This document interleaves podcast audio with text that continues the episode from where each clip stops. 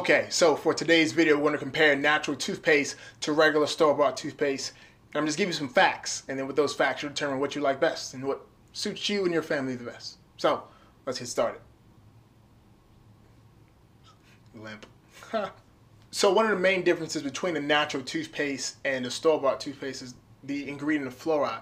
Fluoride can be toxic, but it does an amazing job of actually strengthening your tooth enamel.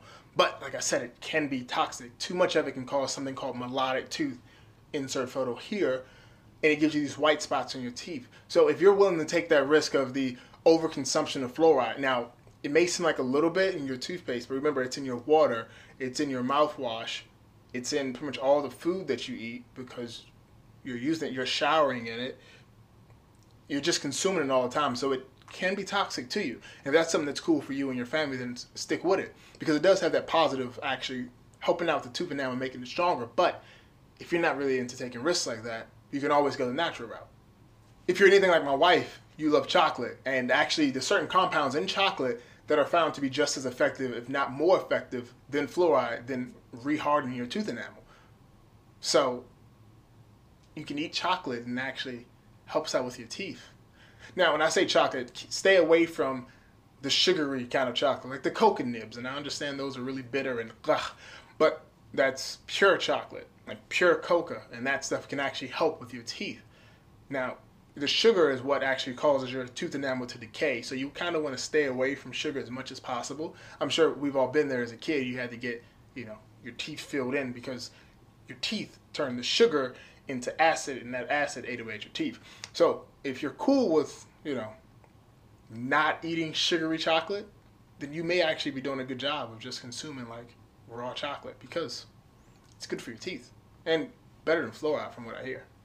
So one thing when it comes to store-bought toothpaste, they use something called sodium lauryl sulfate, and that's just a soap. It's like a foaming kind of agent to make that mouth washing bubble thing that you see on TV and that you see when you use it look great because it really gives you that illusion in your mind that you're actually cleaning because you're seeing the foaming and the sudsing. It's nothing but chemicals just to make you think something's happening. It's not doing anything. So, you know, it's just one of them things, just a useless thing that looks pretty but it doesn't do anything. You know, like a Kardashian. So natural toothpastes, they usually use like activated charcoal or they use salt as a abrasion to get away the gunk and the grime on your teeth. Now, what I will say is if it has too much of that in there, it can actually wear away that tooth enamel.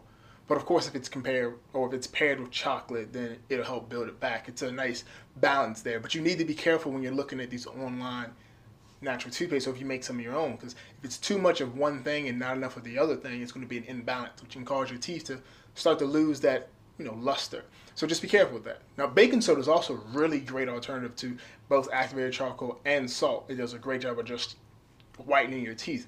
So that's an option you have there. Now, some regular toothpastes do have that in there, like the Arm & Hammer ones do have baking soda to really, you know, whiten your things up. So, you know, that's a thing. So the last one's more so of an ethical comparison. Natural toothpaste, like the one I make, is never tested on animals. But the ones that the pharmaceutical companies make are tested on animals. And they do that because, of course, it's cheaper and it doesn't result in lawsuits if you test on animals and the animal's mouth falls out because the chemical compound just isn't right. Natural toothpaste is made from stuff from the earth. So these combinations from the earth aren't going to cause your gums to bleed and your teeth to fall out. But chemicals can because it's artificial. So that's just one thing. That's the last thing when it comes down to this comparison between natural toothpaste and regular toothpaste. You know, it's ethical on one end and unethical and immoral on the other end. So it just comes down to what you feel is best for you and your family. Oh, also fake colors. Regular toothpaste use like blue dye to make it look like green and whatever. Natural toothpaste is just whatever the ingredients are. So it all comes down to what you think is good for you and your family, for you and your folks.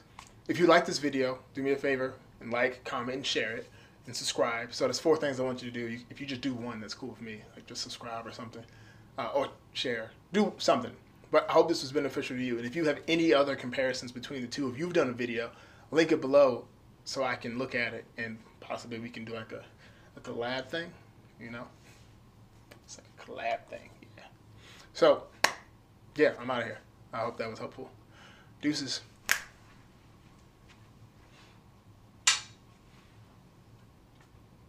I'm not gonna, I don't have a boat and arrow in here. Okay, bye.